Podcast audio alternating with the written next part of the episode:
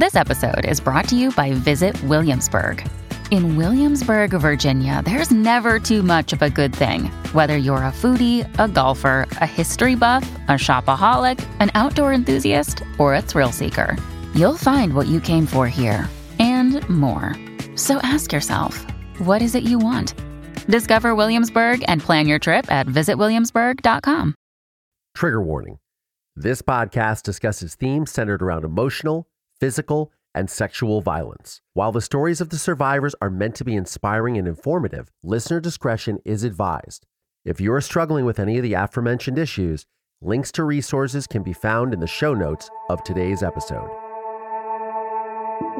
And I went over to his house and he just like took me and dragged me across his apartment, was just starting to hit me. He took my phone and he took, smashed it into pieces on the ground. And I ran, started running to my car and he started chasing after me and he started kicking the headlights of my car. And I just remember like getting away, going back to my house and like just crying to my roommates, like explaining that this happened. And that was like the start to all the physical stuff. Hi, survivors. I'm Terra Newell. And I'm Collier Landry, and this is the Survivor Squad podcast. Yay! Another episode. Another episode. And this one, you know, this young lady's story was really hard for me. I have a real problem with women who, you know, are in abusive relationships and it gets flipped around on them. And it's um you know, it's like some of the stuff that I just I just couldn't believe it, but then I could believe it and it's just very sad. It's incredibly sad. And when I saw her story on Instagram, Yeah. because I had mutual blogger friends with her, Mhm. and I saw these photos, and I was just like, I, Yeah. I need to talk to her. I need to be her friend. I need to at least give her support or something because Sure. being a survivor, it's so lonely at times. Absolutely. I, I completely understand. Uh, but on a, on a positive note, we've been doing our podcasting course now for what, we're, we're into three or four weeks now. Oh, yes. No. And this week is supposed to be the Ethical True Crime Research Week.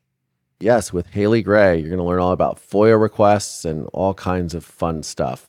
So having somebody like Haley do your research is a great way as she gives some great tips on how to appropriately do research and get it from like real sources because they're out there. There are real sources out there. You just have to know how to wade through all the bullshit because there's so many online media sources and cesspools of information that you don't know what is what. So she helps us really clear the waters.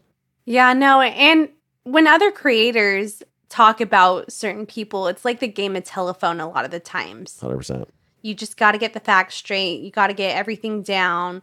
And I like that you brought up your YouTube because I feel like people should also check that out if they're needing an extra itch of you. The Collier Landry Show podcast is exclusively on YouTube. The video version is on YouTube. And uh, you guys should check out my channel. It's growing. I've got like 37,000 subscribers now. It's great. I love that. Yeah. No, Yeah, it's growing away. It's great to have other content out there because when you're focusing on one thing like survivors all the time, you tend to go down a dark hole in a sense because the trauma is heavy. Hundred percent, hundred percent. Well, as I say in the in the show, I'm here to give my my opinion on true crime, uh, mental health, and popular society and popular culture, albeit with a slight sense of humor, because you know. when your dad kills your mom, you got to live life and get through the hard times, and the best way to do that is to have a sense of humor. You know, even though it's dark, Smi- grin and bear it, and smile, and you know, Is it around the anniversary of the time that they found her and everything? It, it is, it is very much yes. Do you feel effects from that as well right now? I do. I do. I haven't been this sad in quite a long time, but I don't want to get into that. But yes, it reminds me a lot of when they said to me, Lieutenant Messmore found your mom, Collier, and and then eternal pause, and she was dead.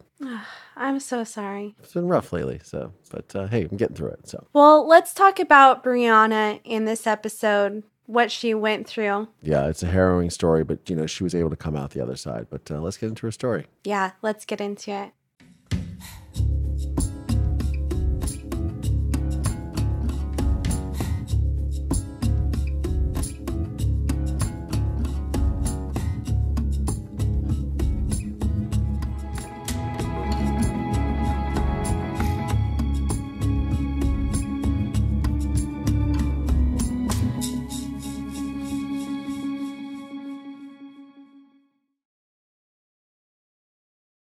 Then the police go, and don't you also have a warrant out for your arrest? And I was like, I don't know. You tell me.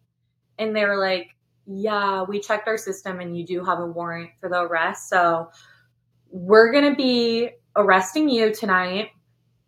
And I found out I was charged for the July incident, aggravated assault for strangulation. And then they charged me that night in October for an aggravated assault for strangulation. So I got two felony charges while he was outside watching football on his phone and they were laughing, joking around, and they ended up releasing him and he went back out on Broadway to drink more. Wow. Yeah. I take it he didn't bail you out. No. So, and then here's the crazy thing. I'm like literally fucking pissed at this point. I'm in the back of the cop car because I'm handcuffed, and I just remember like I just I just screamed like I couldn't I couldn't believe that I called the police for the first time for all these abuse incidents, and I was the one covered in blood. They let me, you know, dab up a little bit, clean up the blood, and I was going to jail for this. Like Wow. And I started kicking the back of his cop car. I was screaming.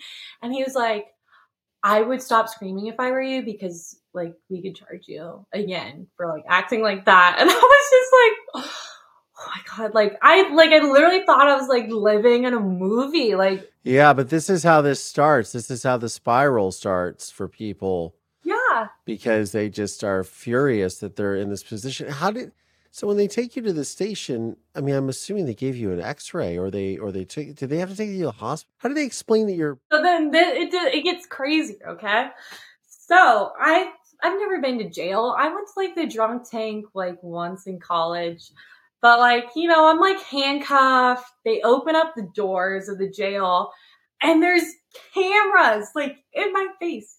Cameras. They were filming a documentary, but like I've seen 60 Days In. Like I know what that. Have you guys seen 60 Days In on Netflix?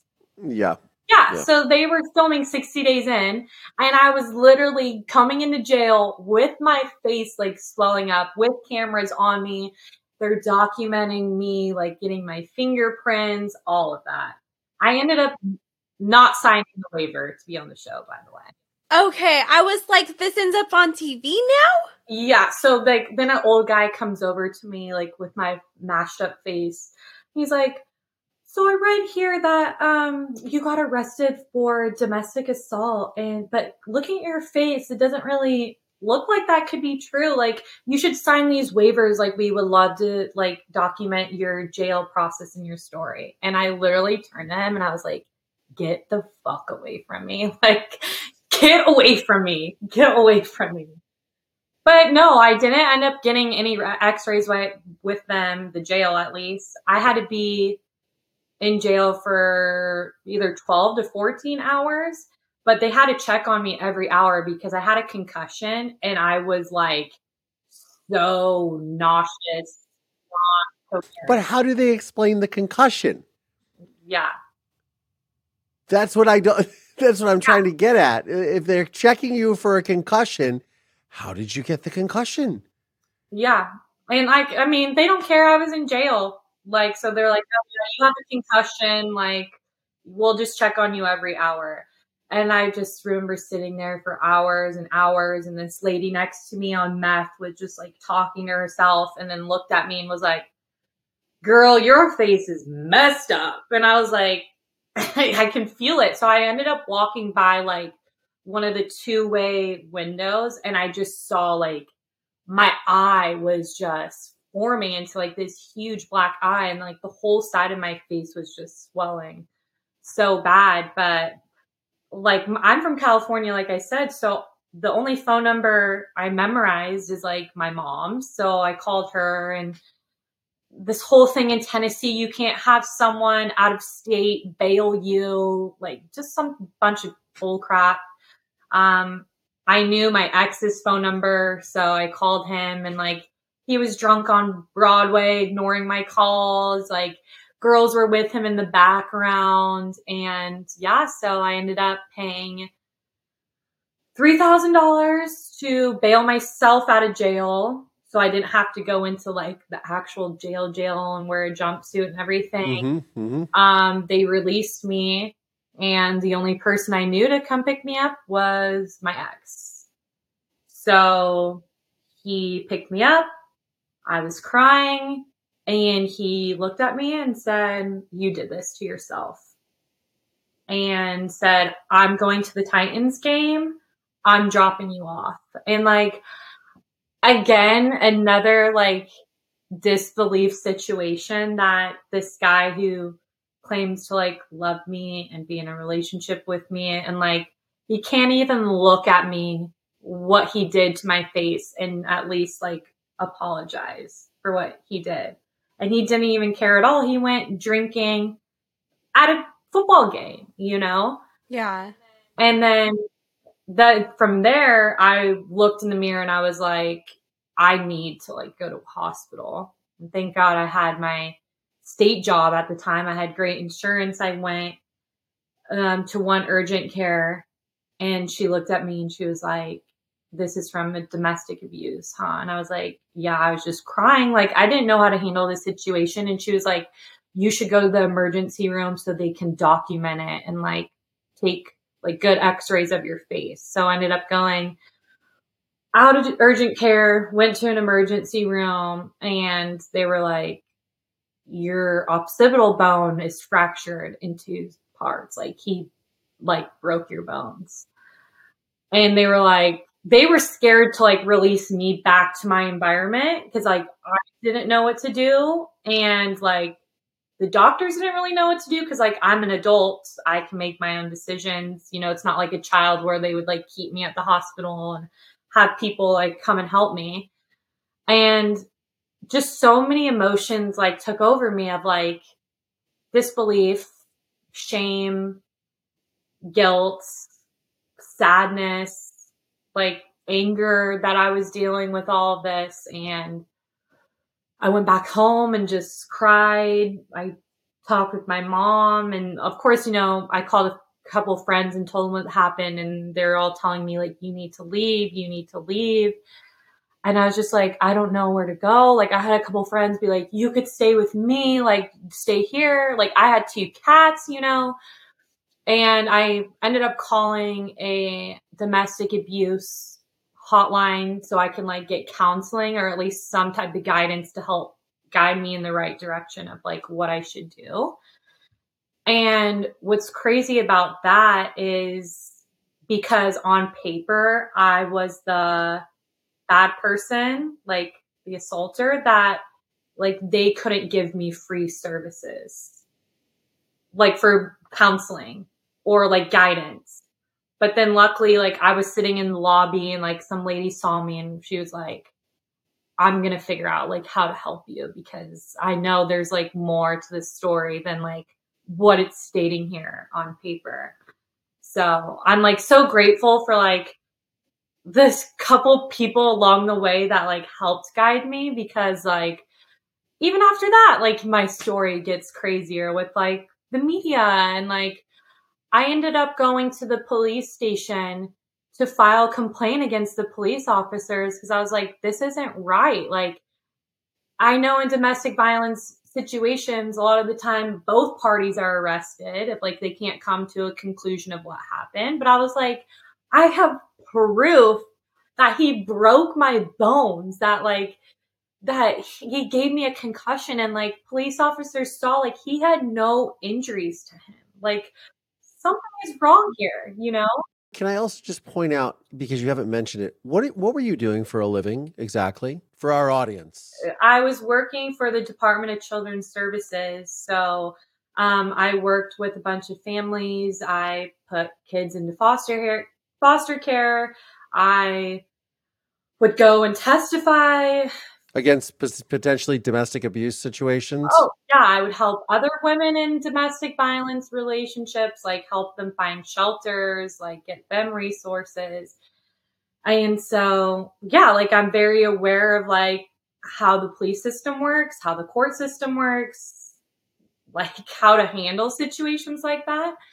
And all the lieutenant did was like, okay, thanks for letting me know. I'll follow up with you. And of course, like I got no follow up. Wow. I feel like in those cases, in every case, you always have to call and be like, hey, what's going on with the case? What's going on with the case? And you have to hassle them and bug them to the point where it gets annoying and for people to respond. Yeah. And then I ended up literally walking out of the police station. I get an Instagram notification and it's from Scoop Nashville, which for people who aren't familiar is a media page who posts people's mugshots mm, and police reports. Great.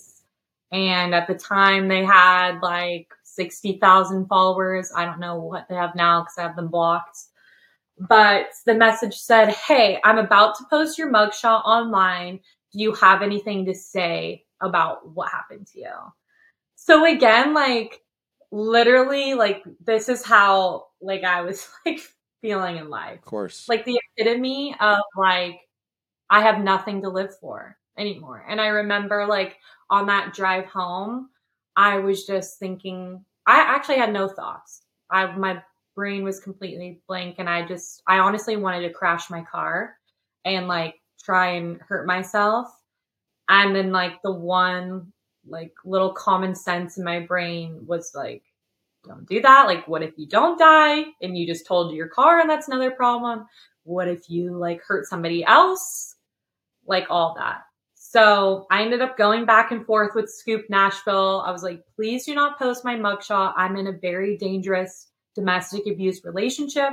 I'm still living at home with this person. I'm trying to figure out how to like get out of it. Um, one attorney that I worked with in DCS, like I started texting him for advice and he referred me to his friend who's um, a domestic violence attorney.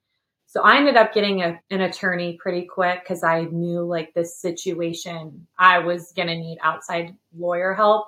So I mentioned like I had an attorney and all this. And of course, they used my messages to taunt the story, posted it on Instagram, blurred my face out, and was like, Are you guys ready for this? Guess which blogger in Nashville just got arrested for DCS? oh, does someone want to tell her that having an attorney doesn't work here? Like, and everyone's just laughing, like completely laughing in the comments.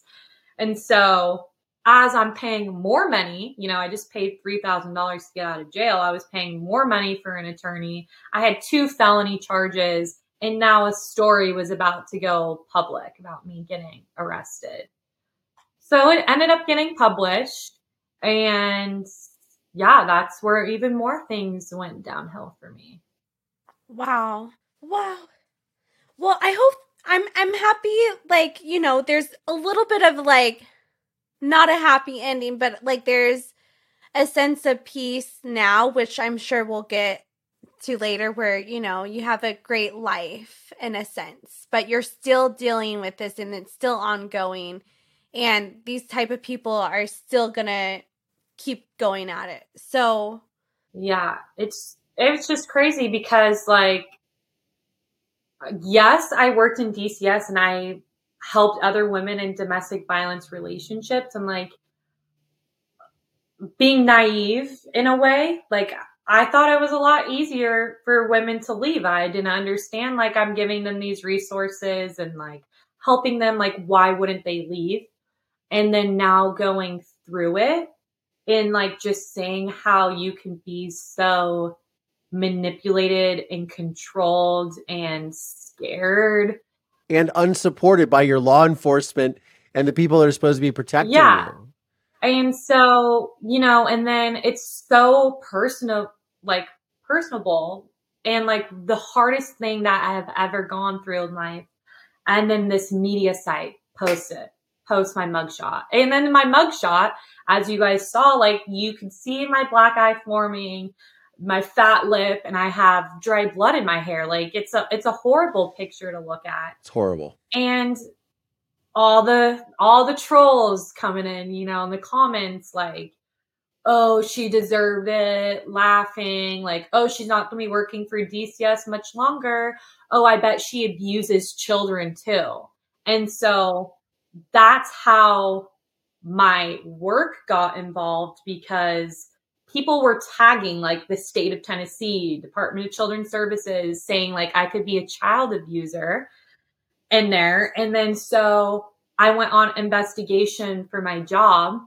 And of course, they didn't fire me directly from this article. They had to say like that I didn't report my arrest within 24 hours, even though I did report it to a supervisor. It wasn't the right supervisor.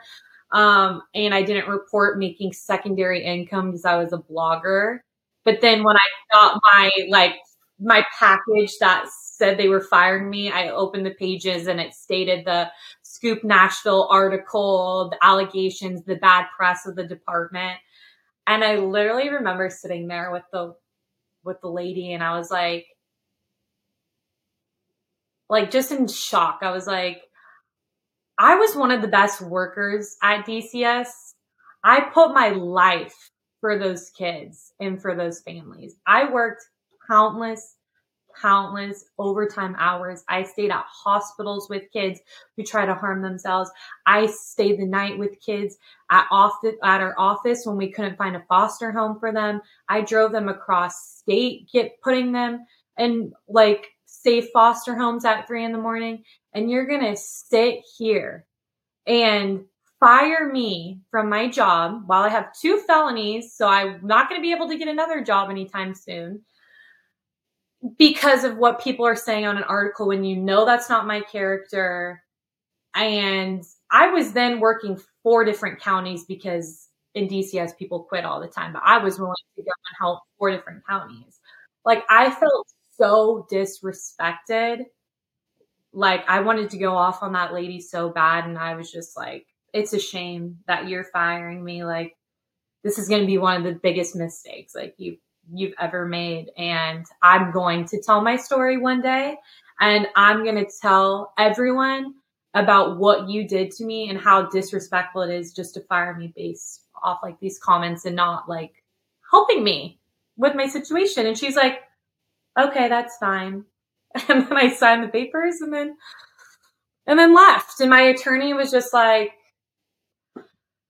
well, he was like, we'll figure it out. Like, if you even have to come work for me, like, I'm not going to just leave you stranded, like, with no income. Because then again, you know, like I said, I had two felonies. I was still living with this guy. Like, everything in my life was just falling apart. Absolutely falling apart.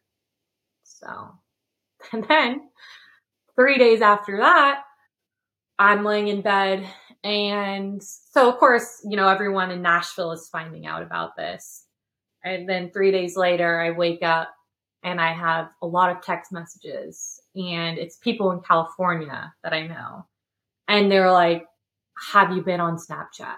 And I'm like, I don't, I don't use Snapchat anymore. Like, what's on there? And they're like, the Daily Mail made an article about you.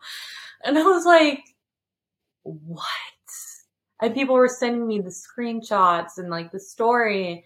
And again, boyfriend abuser, DCS worker, Nashville blogger, arrested, boozy night for assaulting boyfriend. And I was just like, how is nobody believing me right now? Like, it was just, it was horrible. It was absolutely horrible. Wow. I'm so sorry it's just the media turns these stories and these traumas into like clickbaits and like titles to gain attention and then it turns around the narrative that should be told. I don't know. Like i'm still like out of a loss for words. I didn't know what to do and like this guy like that my ex that i was with is just laughing at me in the background. Like they're never going to believe you. Like, see, you're the crazy one. I've been trying to tell you, you're the crazy one. Like you're the one with the felonies, not me. Like you're the one that needs help. And so, you know, I'm I'm literally sitting there at that point. I'm like, maybe I am crazy because no, no one is believing me except, you know, of course, like my family and like my close friends. And, you know, I ended up getting a lot of supportive messages on Instagram but from people that were already following me like there there's something wrong to this narrative like something's going on And I just didn't want to talk to anybody about it because, like, what was the point? Like, no one was believing what I had to say. And so, yeah, I was just stuck in a horrible situation for for a few months. So, what was the final sort of the nadir of? So, in between that, I mean, it was like the abuse was more and more constant.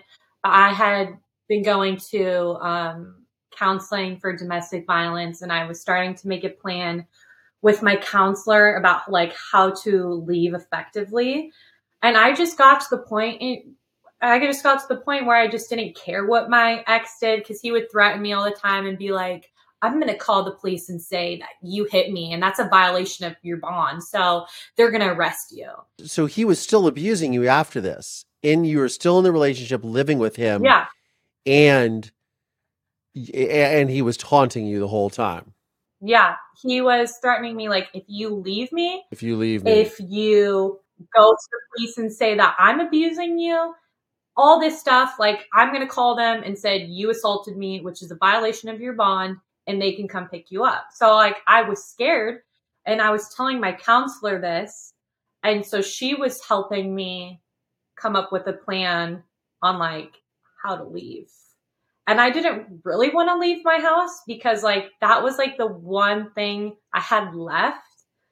Like he had taken so much away from me and I loved the house that I lived in. Like it was mostly all my furniture. I had two cats. Like I didn't want to leave.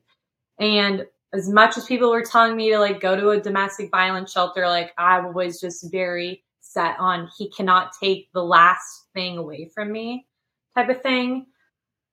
But anyways, um I was with him, but I was kind of just like playing along until I could find like a safe way out. But obviously this created like t- toxicity and I ended up like trying to commit suicide and I was just not at a great place mentally. And what it took was New Year's Eve of 2021. He had made a comment like, you should have just killed yourself. Like, why don't you go find a rope and try and hang yourself again? And I think I had built up a little bit more courage going to counseling weekly that I was just like, that's the comment I needed to hear. I'm done.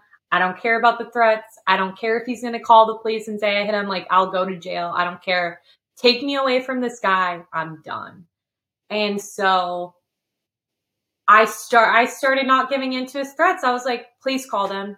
I'm, I will tell them I'm going to file all this stuff against you.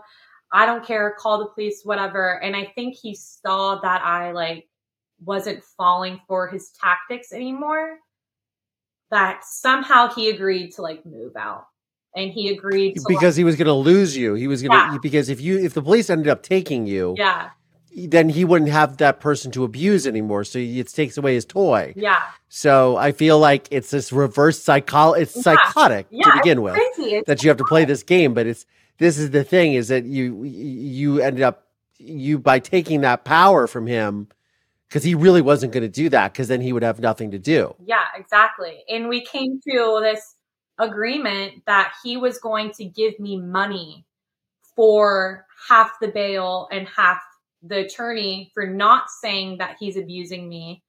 And at the time, you know, I didn't have a job. I was like, I will take, I will take your money. Fine. Just put like, get out of my life. I will take half your money. Whatever. So he ended up abusing me up to the point of even moving it, moving him out. Like he forced me to move him out on a cold, snowy day in Nashville. Was taking the Wi-Fi cable modem, choking me. Like uh, the situations got very scary, and he ended up spitting in the money, throwing it at me, like just treated me like complete trash. But um, the first weekend of February, he finally moved out of my house. And like, I remember leaving the apartment that I was forced to move him in. And like, I remember calling my mom just crying, like, like we did it. Like, it was just like the biggest sigh of relief. And my mom was like, I will help you pay for whatever rent, like, whatever you need, I will help you. And like, that happened on a Friday. And I remember going out with friends and it was so fun and went out on Saturday. But the thing is, is as soon as I left, like the text started coming in, like, I love you. I'm so sorry. I didn't mean for this to happen. Like, I miss you already. I want you back. Which then a few hours later t- turned into, you're a fucking slut. Like, I hate you. Um, you're disgusting. I, good thing I know where you live. Continued into the next day. Um, good thing I know how to get into the back door. Uh, like just threats, threats, threats. And you know, I didn't think anything of it. And then Sunday, that Sunday, that weekend, he broke into my house and I can't say much because I'm in a current court situation with that right now, but I almost lost my life that day. And the situation that happened, he got five charges from it. Three of them are felonies and two are misdemeanors. And he was just recently indicted on those charges. So another annoying thing is how long the court system takes. But yeah, so that's currently fast forward to where I am now is dealing with the court situation of what happened to me in February of last year. Okay. Yeah. And now, what does life look like for you aside from that situation? So, I'm not in Nashville anymore. I kind of realized being there, it was like a constant trigger because um, he was still out there. Like, he ended up uh, getting arrested for what happened to me. The police couldn't find him for a few months, and he's out on bail right now. And so I would just be in Nashville and just every place, like every truck, every certain sound just like would trigger me of certain episodes. And um, my boyfriend that I'm with now, he ended up getting a job in East Tennessee. And I was like, you know, I don't really want to leave Nashville because it has like such great opportunities. Like my friends are there. Um, but I like just took it as a sign, like maybe I just like need to get away and like get a fresh start from all that and like really clear my head and work on my own mental health because I was still going through all the repercussions of it, especially going through a court system and like having to go to court and like testify and talk about things that happened a year ago or you know like even doing this like I wouldn't even be able to do this podcast cuz I would just like be crying for like weeks on end you know? Like I'm so much mentally stronger now and even by like sharing my story helps me in a way because I know that I've helped other women already with the situations that they've gone through and people have messaged me like thanking them because they were able to leave their abuse situation because of what I said, which makes me happy. Like I I heard on a podcast one day it was like as silly as it seems, like don't think of your trauma as something negative. Use it as like a lived experience to turn something into a positive. And I remember hearing that and I was like that's what I needed to hear to like move on, you know? Well, I think that's beautiful because that's what we all are kind of doing in moving forward with our trauma is having a message and what you said about having women message you that's what i have each day and collier mm-hmm. has that as well. So so thankful for that. Yeah. But it, like even still so like when my scene survivor story came out of course there's like a few trolls on there saying whatever but like one woman commented on it and was like, I don't feel bad for you. Like, I'm a domestic abuse survivor also, but like, I know the signs and I left immediately. So, like, you deserve what happened to you.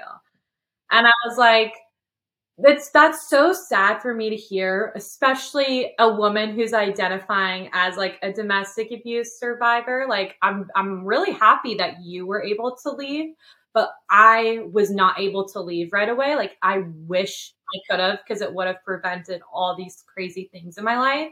But like that's what I'm trying to do by telling my story is like explaining what happened to me so someone else can like listen to that and be like, wait, maybe I am being controlled by my partner. Maybe I am being manipulated. Like, I don't deserve this. Maybe I should like get outside help, counseling. Maybe I should go to a shelter or stay at a friend's house and not be ashamed of that. So bless that person's heart. But yeah, there's always going to be trolls, you know? Yes, there are. Unfortunately, troll. Terra gets a lot of those too.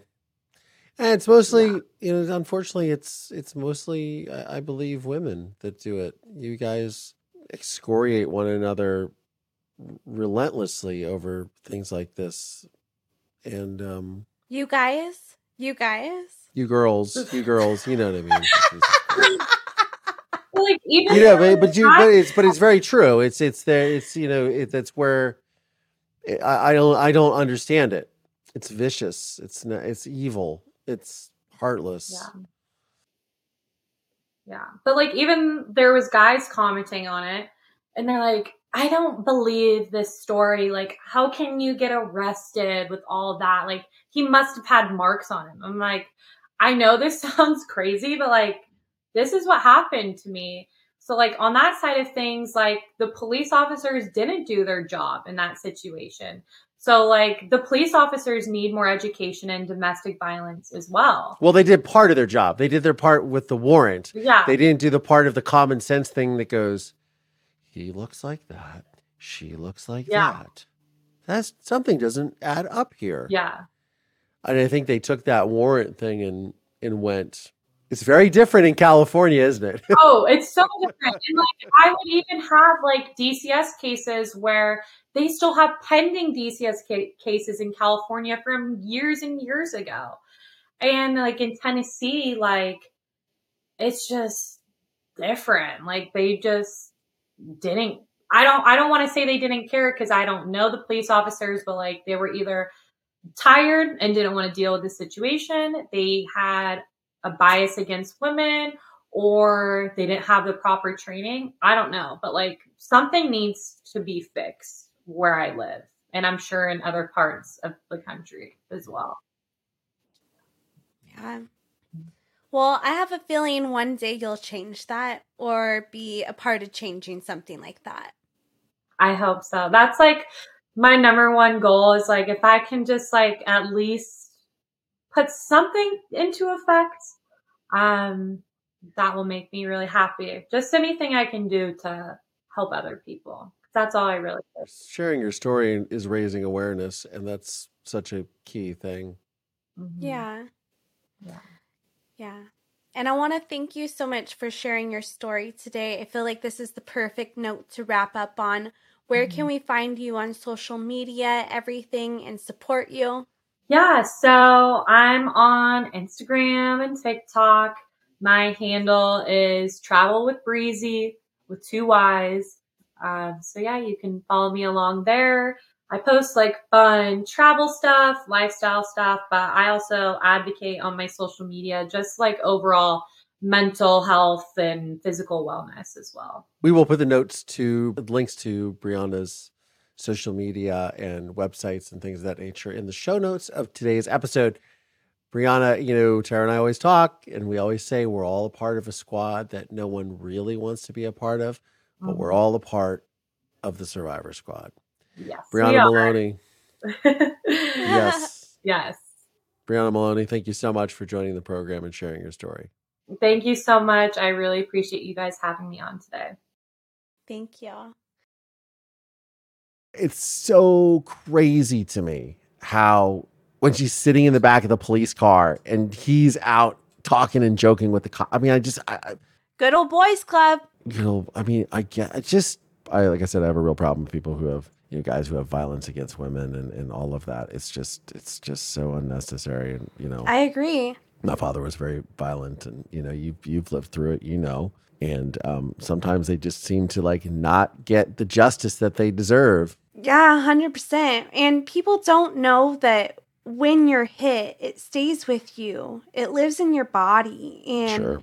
literally, she could be in a relationship and a guy could literally touch her shoulder hmm and she could have a trigger from that. And I'm not Yeah. saying that that's her personal trigger. I'm just saying that from my standpoint. Sure, of course. And trauma is always something to be worked on every day. And I can't even imagine what it was like to lose her job over it. And then having to just relocate and just saying, screw it, I got to just relocate. And I'm happy she's speaking and sharing her story now. And she's doing the best she can with what she's got. And she's moving on and leading a positive life and being an example for others. And that's a fantastic a fantastic thing. So we're, we're very proud of the work that Bri has done. You can check out Bri's Instagram at Travel with Breezy, and we will have links to all of Bri's stuff in the show notes of today's episode. But um, Terra, our true crime podcasting course is going well. My LASIK is still healing, but I'm still I can still see. I keep wondering if I'm going to wake up one day and it's like not my eyes aren't going to work, but Oh, it's don't still think going. that. I can still read my, I can still read my phone. It's like you know, pinch me, pinch me. Is this really working? Oh, I got to pinch myself. Am I dreaming? Oh no, I can actually see. I can actually read the telephone in small print. This is amazing. It's fun. It's fun. The small, the fine print is like great. When I watch the sports on my phone at the gym, I'm like, I can read the little tickers at the bottom of the phone. This is amazing. It's very funny. well, I'm very happy for you with that. I am too. I hope it lasts a long time. Yes. so, on that note, on that note, yes. until next time, survivors, I'm Terra Newell, And I'm Collier Landry. and this is the Survivor Squad podcast. We'll see you guys. See ya.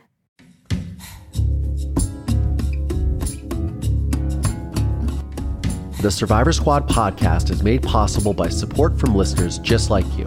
Please subscribe via Apple Podcast, Spotify, or wherever you get your podcasts from.